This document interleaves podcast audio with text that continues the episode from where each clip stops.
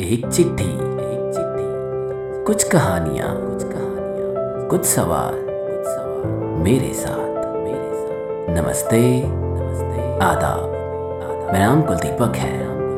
दिल के शहर से आती है मुझे रोज एक चिट्ठी। और मैं करता हूँ डाकिए का काम।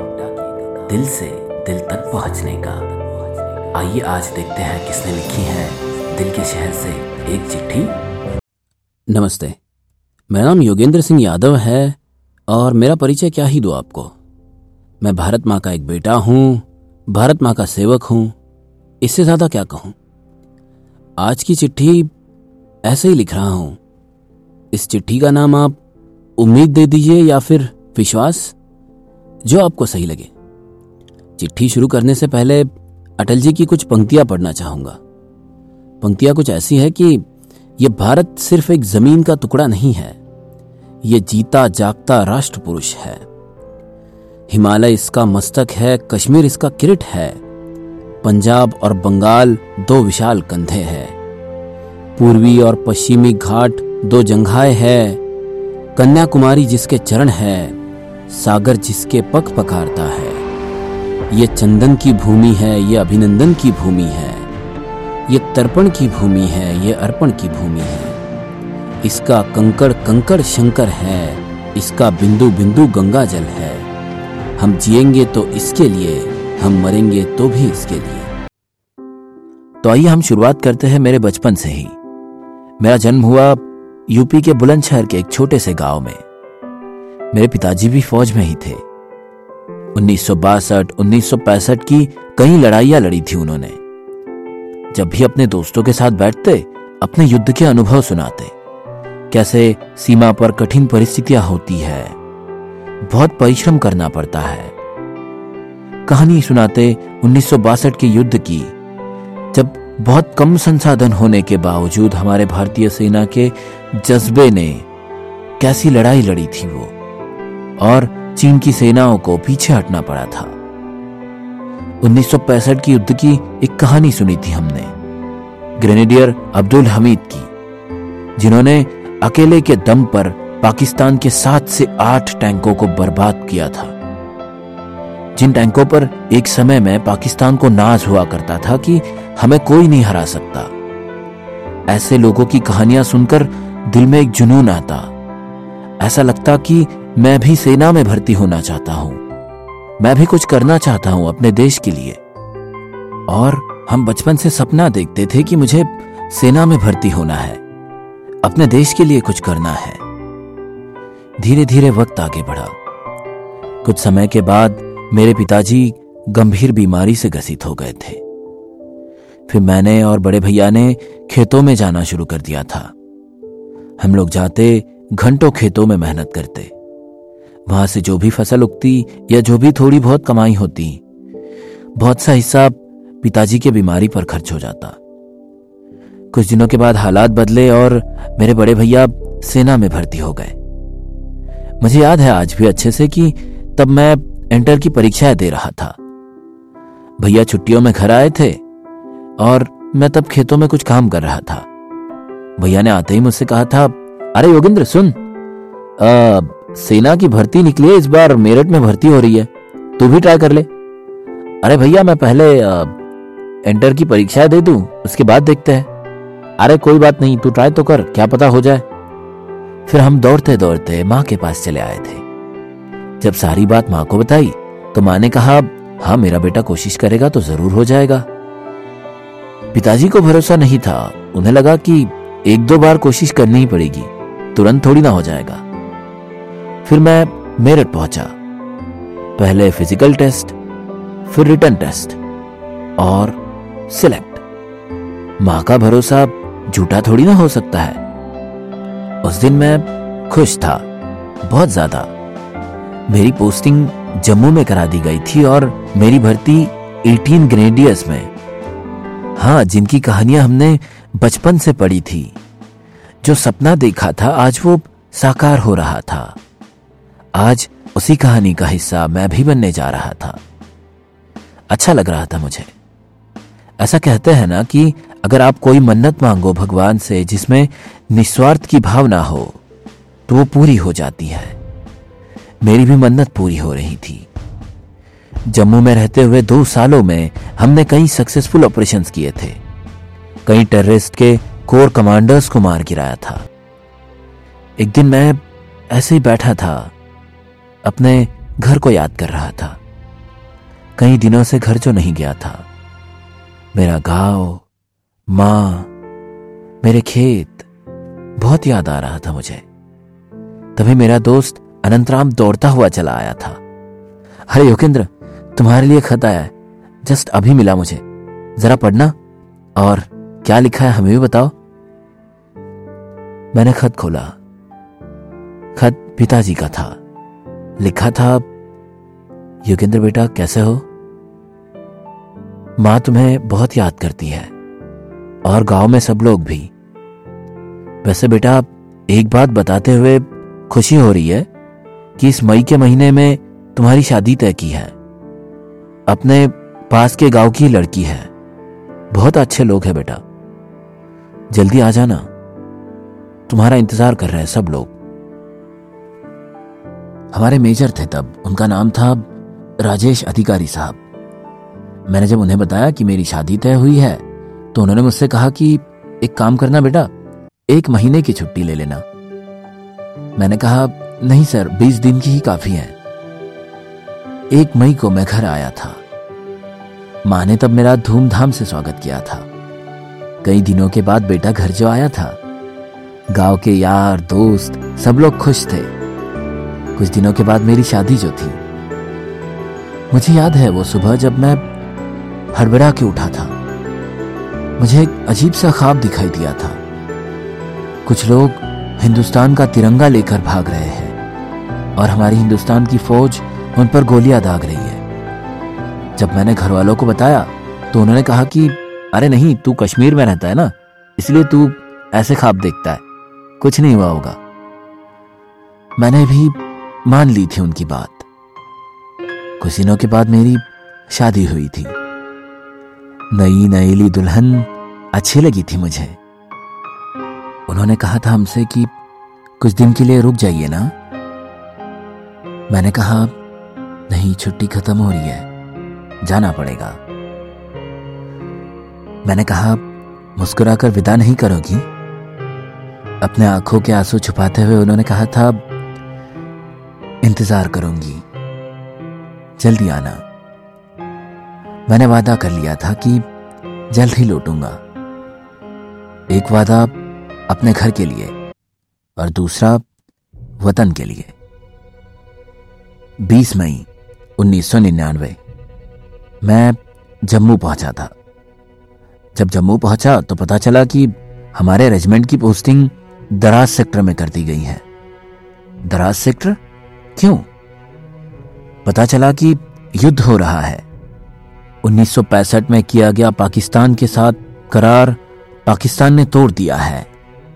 करार के अनुसार, साल के कुछ महीने जब करगिल के ऊँची ऊँची पहाड़ियों पर बर्फ़ रहती है, तब किसी भी देश की सेनाएँ वहाँ नहीं रहेंगी। लेकिन आज पाकिस्तान ने वहाँ कब्जा कर लिया था। मुझे गुस्सा आ रहा था। मेरा खून उबाल खा रहा था। मैं सोच रहा था कि मुझे आज ही पंख लग जाए और मैं अपने रेजिमेंट में पहुँच जाऊँ। लेकिन दो दिनों के बाद मैं अपने रेजिमेंट में पहुँचा था। जब वहाँ पहुँचा तो पता चला आज फ़र्स्ट कैजुअलिटी हुई है। मेरे एक साथी को हेडशूट हुआ था। उनके सर में गोली लगी थी। पहले बहुत दुख हुआ।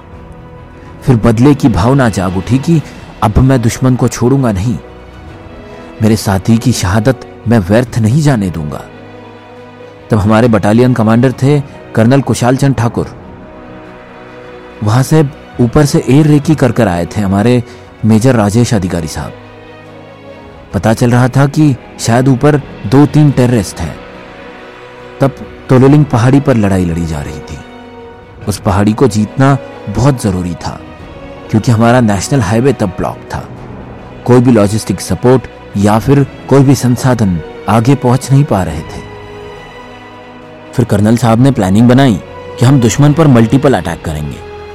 सबसे पहले नायक सुबेदार लालचंद जी की टुकड़ी ने हमला किया था, लेकिन वो पूरी की पूरी टुकड़ी शहीद हो गई थी। फिर उसके बाद सूबेदार रणदीप साहब की टुकड़ी ने अटैक किया था, लेकिन वो भी पूरी की पूरी टुकड़ी शहीद हो गई थी। दुश्मन के पास एक एडवांटेज था, वो पहाड़ी की ऊँची ऊँची चोटी पर बैठा था। वहाँ हमें आसानी से देख सकता था। जब हम उनके बिल्कुल पास पहुँच जाते, तब वो अचानक से धावा बोलते थे। फिर उसके बाद मेजर राजेश अधिकारी साहब की टीम गई थी। उन्होंने तो उनके बंकरों में जाकर हैंड टू हैंड उनसे फाइट किया था। लेकिन अब तक जितनी टुकड़ियाँ गई थी, उनकी कम से कम डेड बॉडीज हमें मिली थी। राजेश अधिकारी और उनके एक भी साथी की डेड बॉडी हमें बरामद नहीं हुई थी। क्योंकि दुश्मन ने हमें उन तक पहुँचने इतनी कैजुअलिटीज होने की वजह से कमांडर साहब पर प्रेशर बढ़ता जा रहा था। उनसे कहा गया ठाकुर अपनी टुकड़ी को नीचे उतारो। इतनी कैजुअलिटीज मंजूर नहीं। उन्होंने कहा, सर, मेरे बच्चों की डेड बॉडीज अब तक ऊपर पड़ी है। जब तक मैं उन्हें बरामद नहीं कर लेता, तब तक मैं अपने टुकड़ी को नीचे नहीं उतारूँगा। आप चाहे तो मुझे री दे सकते हैं। तब उन्होंने एक नारा दिया था। सारे लोग ध्यान से सुन लो। ये हमारा नारा रहेगा। विजय या वीर गति, एक तो हम दुश्मन पर फतेह हासिल करेंगे, या फिर सारे के सारे यहीं पर वीर गति को प्राप्त हो जाएँगे। जय हिंद। सबने जोश के साथ कहा था। सबके अंदर उत्साह भर गया था। तो दो दिनों तक हमने अटैक पर अटैक किए थे, लेकिन कोई सफलता हाथ नहीं लगी थी। आखिरकार कर्नल साहब ने प्लान बनाया कि हम सब लोग मिलकर अटैक करेंगे। सीओ साहब खुद इस अटैक में शामिल होने वाले थे। यह पहला मौका था जब इंडियन आर्मी का कोई बटालियन कमांडर एक हमले में शामिल होने वाला था। तब हमारे लेफ्टिनेंट कर्नल थे एक, उनका नाम था आर विश्वनाथन। बहुत होशियार योद्धा बहुत जाबाज। सबसे आगे थे वो। जब उन्होंने उस चट्टान पर पैर रखा तो उन्होंने देखा, वहाँ दो चार टेररिस्ट नहीं, पूरी कंपनी का डिप्लॉयमेंट था। वो कुछ बताते उससे पहले उन्हें गोली आकर लगी। उनके ऑपरेटर ने बताया, सर सर टीआईसी साहब को गोली लगी है। अभी कैसे है? सर, सिर्फ़ पैर दिखाई दे रहे हैं। पैर पकड़कर खींच लो। कमांडर साहब के रेडियो ऑपरेटर को भी गोली लगी थी। कमांडर साहब दौड़ते हुए चले आए। घबरा मत विषय तुझे कुछ नहीं होगा। सर, आप कहते हो, ऊपर दो चार टेररिस्ट है? सर, वो दो चार टेररिस्ट नहीं, वहाँ पूरे कंपनी का डिप्लॉयमेंट है, सर। सर, आप बस मेरी एक बार घर पर बात करा दीजिए। मुझे कुछ नहीं होगा। घर पर फ़ोन मिलाया गया था। मुझे याद है, मैडम जी ने सिर्फ़ हेलो कहा था। कर्नल साहब नहीं रहे थे। लेफ्टिनेंट कर्नल आर विश्वनाथन के रूप में भारतीय सेना को बहुत बड़ी क्षति पहुँची थी। फिर वहाँ सेकेंड राजरीफ को भेजा गया था। उन्होंने देखा कि यहाँ बहुत ज़्यादा कैजुअलिटीज हुई है। कर्नल रविंद्रन आए थे वहाँ। उन्होंने पूरे पहाड़ी का जायजा लिया और सोच विचार करने के बाद यह तय हुआ कि यहाँ आरटी डिप्लॉय होनी चाहिए। आर्टरी का सपोर्ट मिला और फिर घनघोर युद्ध हुआ। 12 जून 1999 को हमने तोलोलिंग पहाड़ी पर विजय हासिल कर ली। फिर उसके बाद हमें नया टास्क मिला। हम वन से हम सेवन तक को कैप्चर करने का। फोर्स का एक जीत का मोमेंटम बना था। हम उस मोमेंटम को बरकरार रखना चाहते थे। आने वाले कुछ दिनों में ही हमने बहुत कम कैजुअलिटी के साथ सारी पोस्टों को कैप्चर कर लिया था। हम नीचे आकर हमारे वेपन्स को ठीक कर रहे थे। तभी हमारे कर्नल कुशाल चंद ठाकुर जी ने एक नई घोषणा की थी। सारे लोग ध्यान से सुन लो। भारतीय सेना ने हमें नई जिम्मेवारी सौंपी है और वो जिम्मेवारी मैंने अपने कंधों पर ली है, टाइगर हिल्स को कैप्चर करने की और वहाँ विजय हासिल करने की। जय हिंद। सबके अंदर फिर से उत्साह भर गया था। हम टाइगर हिल्स पहुँच गए थे। वहाँ चार कंपनियाँ बनाई गई। सबसे पहले घातक पल्टन, उनके सपोर्ट के लिए डेल्टा कंपनी, उनके सपोर्ट के लिए चार्ली कंपनी। अल्फ़ा कंपनी को कहा गया, आप सामने से अटैक करेंगे। क्योंकि दुश्मन को लगेगा, हमला सामने से हो रहा है।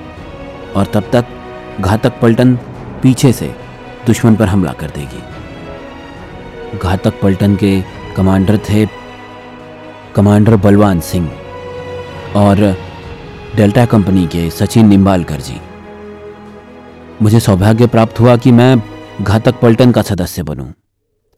वो चट्टान बिल्कुल सीधी थी 90 डिग्री की। उस पर सिर्फ़ रात में चढ़ सकते थे, दिन में नहीं। क्योंकि दुश्मन के पास एडवांटेज था, वो ऊपर से हमें देख सकता था। जब चाहे तब हमला कर सकता था।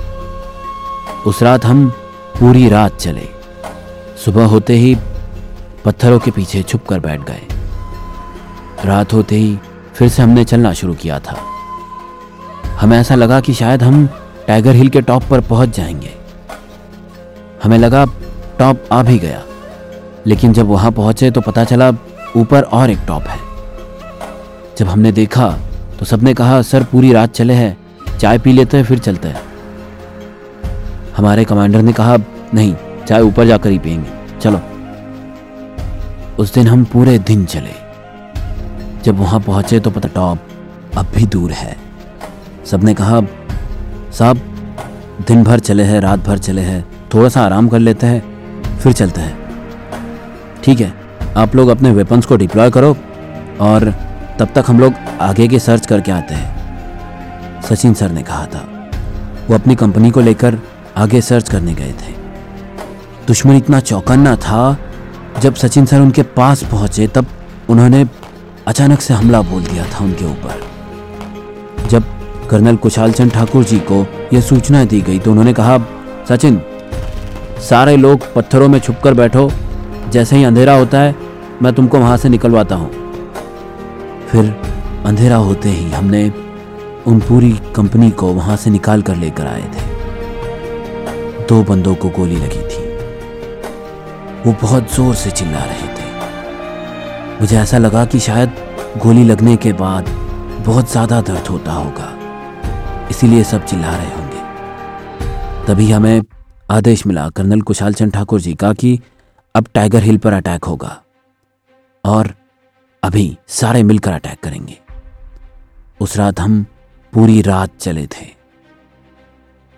रस्सी को पकड़कर और सारी टीम के साथ।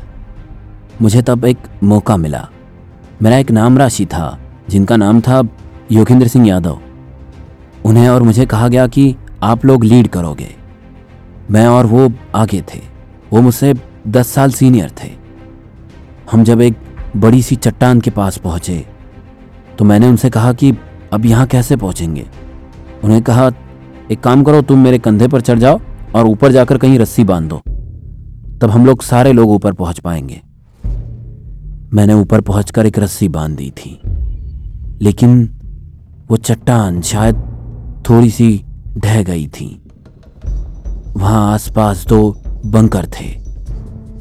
हम सात जवान ऊपर पहुँच गए थे, लेकिन उस चट्टान के फिसलने की वजह से उनमें सोए पाकिस्तानी जवान शायद उनको पता चल गया था कि यहाँ हिंदुस्तान की फौज पहुँच गई है। उन्होंने अचानक से हमला बोल दिया था। हम अब ना नीचे जा सकते थे, ना ऊपर। तभी हमने देखा कि वहाँ दो और बंकर है। हमने जाकर उनके ऊपर अंधाधुंध फायर कर दिया था। उनमें चार पाकिस्तानी जवान मारे गए थे। बस हम सात लोग थे। शायद टाइगर हिल का टॉप पचास साठ मीटर दूर ही रहा होगा। उन्हें भी पता चल गया कि यहाँ तक हिंदुस्तान की फौज पहुँच गई है। उन्होंने फायर करना शुरू कर दिया। हमने भी उनके ऊपर धावा बोल दिया। हमारे तब कमांडर थे हवालदार मदन। उन्होंने कहा, उनके बंकर्स में छुप जाओ और उन्हीं के हथियार लेकर उन पर हमला बोल दो। सर, वहाँ माइंस होंगे। जाकर माइंस से मर जाओ। उन्होंने कहा, हम रेंगते हुए वहाँ तक गए, उनके हथियार लिए और पाँच घंटे तक उनसे लड़ते रहे। लेकिन धीरे धीरे हमारा मिनेशन ख़त्म होने आया था। अगर हम दो कदम आगे बढ़ाते तो भी मौत तय थी, और दो कदम पीछे तो भी।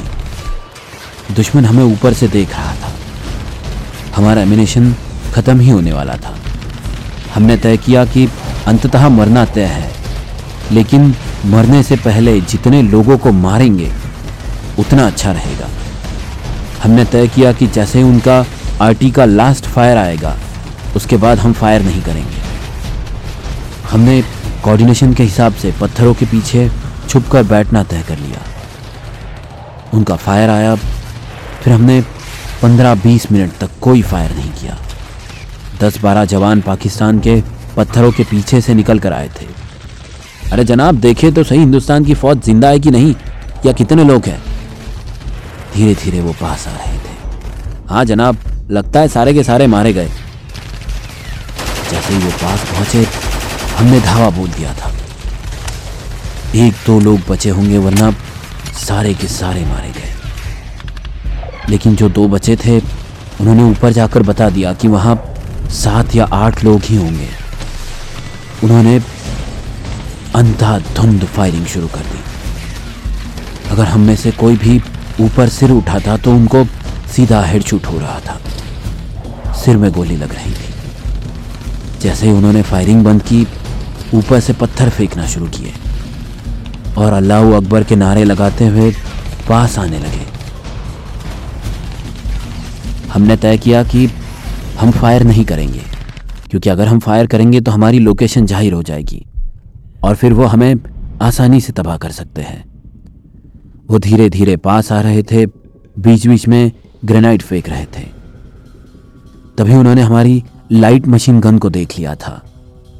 उन्होंने उसी के ऊपर आरपीजी का राउंड दाग दिया वो गन डैमेज हो गई थी। तभी वो हमारे पास आ गए थे। हमारे हवालदार साहब ने कहा था, योगेंद्र, उसको उठा के मेरे पास फेंक। दुनिया में इसके अलावा बचाने वाला कोई हथियार नहीं है। मैंने उनके पास उस गन को फेंक तो दिया था, लेकिन उन्होंने कहा, कहाँ है लोग? ये क्या सर यहाँ आ गए? उन्होंने मेरी आवाज़ सुनी और मेरे पीछे लेट कर मेरा नाम राशि योगेंद्र यादव उन पर फायर कर रहा था। अचानक से उन्होंने ग्रेनाइड फेंका, उसकी उंगली कटकर पास कहीं दूर जा गिरी। अरे, मेरा हाथ कट गया शायद, योगेंद्र। नहीं सर, आपकी उंगली कटी है, मैंने पीछे देखते हुए कहा। मैंने पहले उनको फ़र्स्ट एड दिया, और फिर मेरा एक साथी था, उसको भी गोली लगी थी। उसको फ़र्स्ट एड दिया। सर, आप लोग नीचे कूद जाइए, और कम से कम हमारे टुकड़ी को इन्फॉर्मेशन दे दिए। नहीं सर, हम आपको छोड़कर नहीं जाएँगे, मेरे साथी ने कहा था। सिर्फ़ ढाई साल का सर्विस का अनुभव था मुझे।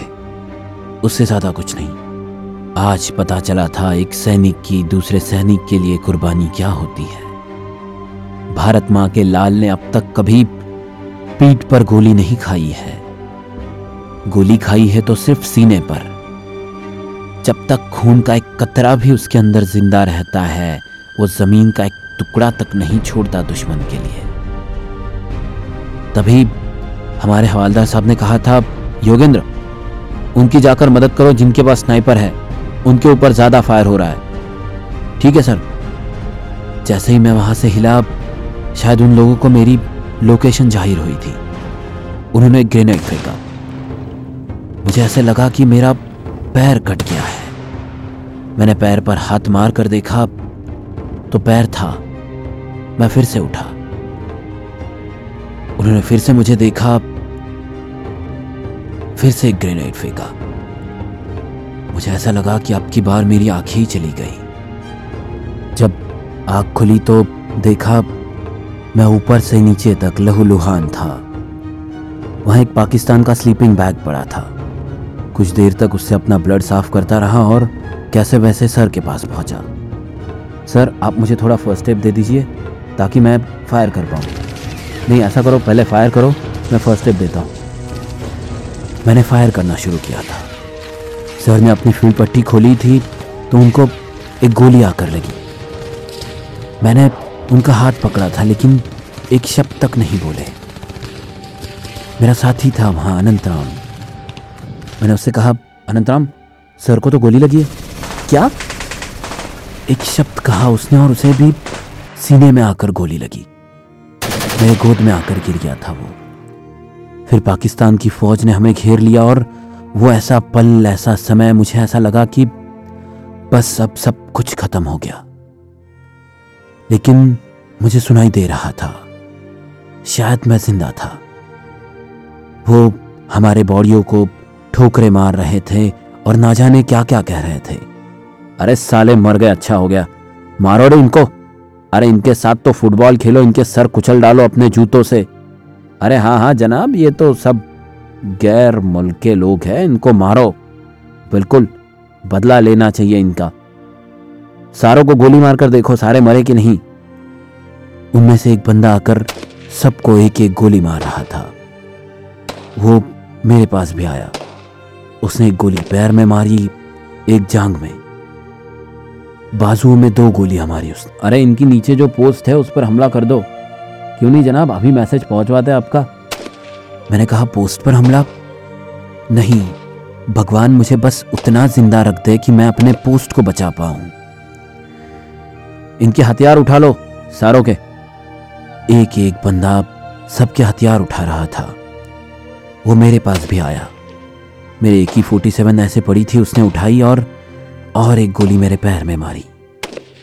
उसने बंदूक जब मेरे सीने के तरफ़ की तो मुझे लगा कि बस अब मैं नहीं बचूँगा।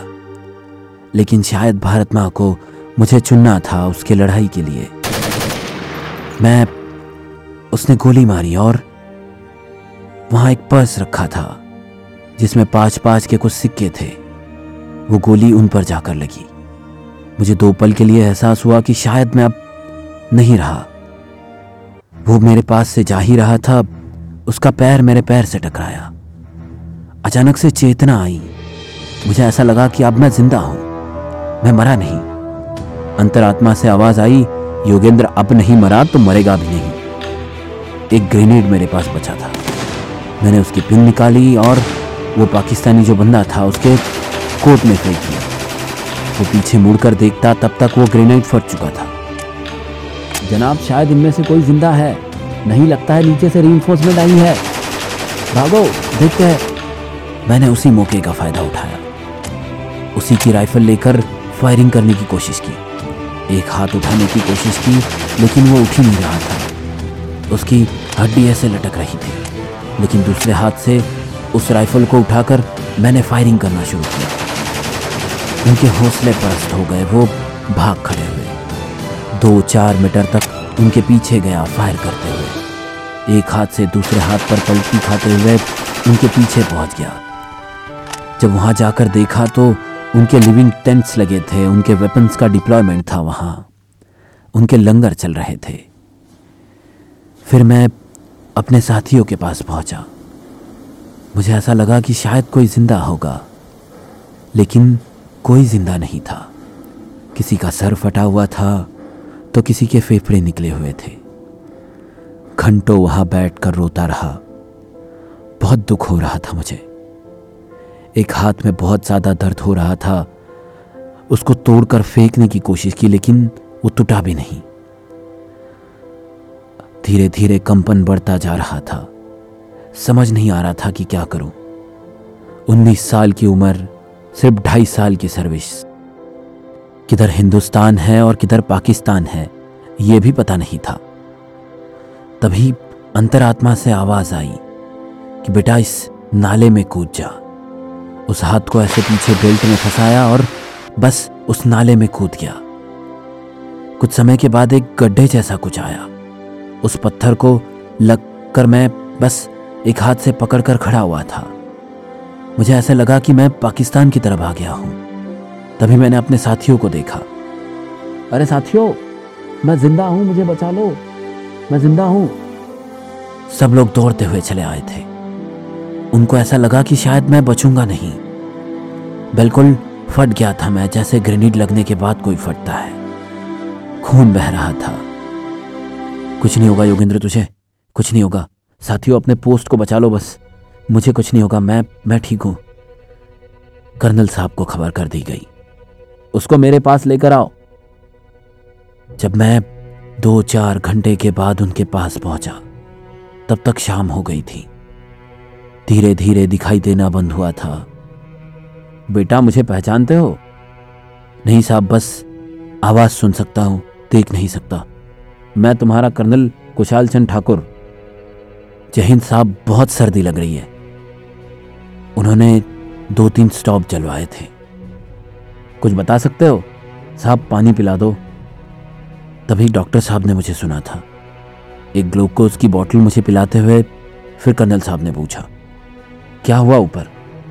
मैंने सारा वाकिया उन्हें सुनाया। उन्होंने कहा, जवानों की रिक्वायरमेंट क्या है? बस अमिनेशन और फ़ीड पट्टी। भूख नहीं लगती? नहीं साहब। बस एक बिस्किट लेकर गए थे। आधा खाया था आधा बाकी है। उसके बाद मुझे कौन सा इंजेक्शन दिया मुझे नहीं पता। जब मुझे होश आया तो मैं 92 बेस अस्पताल श्रीनगर में था। मुझे पता चला कि आज ही हमारी टुकड़ी ने वहाँ ज़ीरो कैजुअलिटी के साथ फतेह हासिल की है। अच्छा लगा था मुझे, बहुत ज़्यादा। फिर मुझे दिल्ली रेफ़र कर दिया गया था। सोलह महीनों की ट्रीटमेंट के बाद मैं भारतीय सेना में कार्यरत हो गया था। मुझे भारत का सर्वोच्च सम्मान परमवीर चक्र मिला था।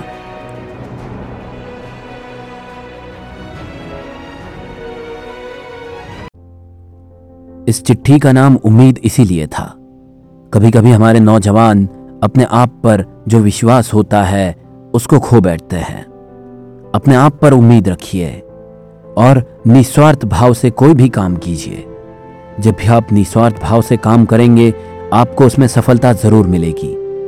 आप जिस भी सेक्टर में काम कर रहे हो, ज़रूरी नहीं कि आप सेना में आओ, सेना के लिए कुछ करो, लेकिन जिस भी सेक्टर में काम कर रहे हो, ये सोचिए कि मेरे भारत माँ को इससे क्या फ़ायदा होगा। इससे मेरे भारत माँ का क्या भला होगा? अपने देश के लिए काम कीजिए, अपने देश के लिए वो जज्बा रखिए। जैसे अटल जी ने कहा कि यह सिर्फ़ एक ज़मीन का टुकड़ा नहीं, एक जीता जागता राष्ट्रकोश है। बस यही अल्फाज आप सबसे कहना चाहूँगा। वंदे मातरम।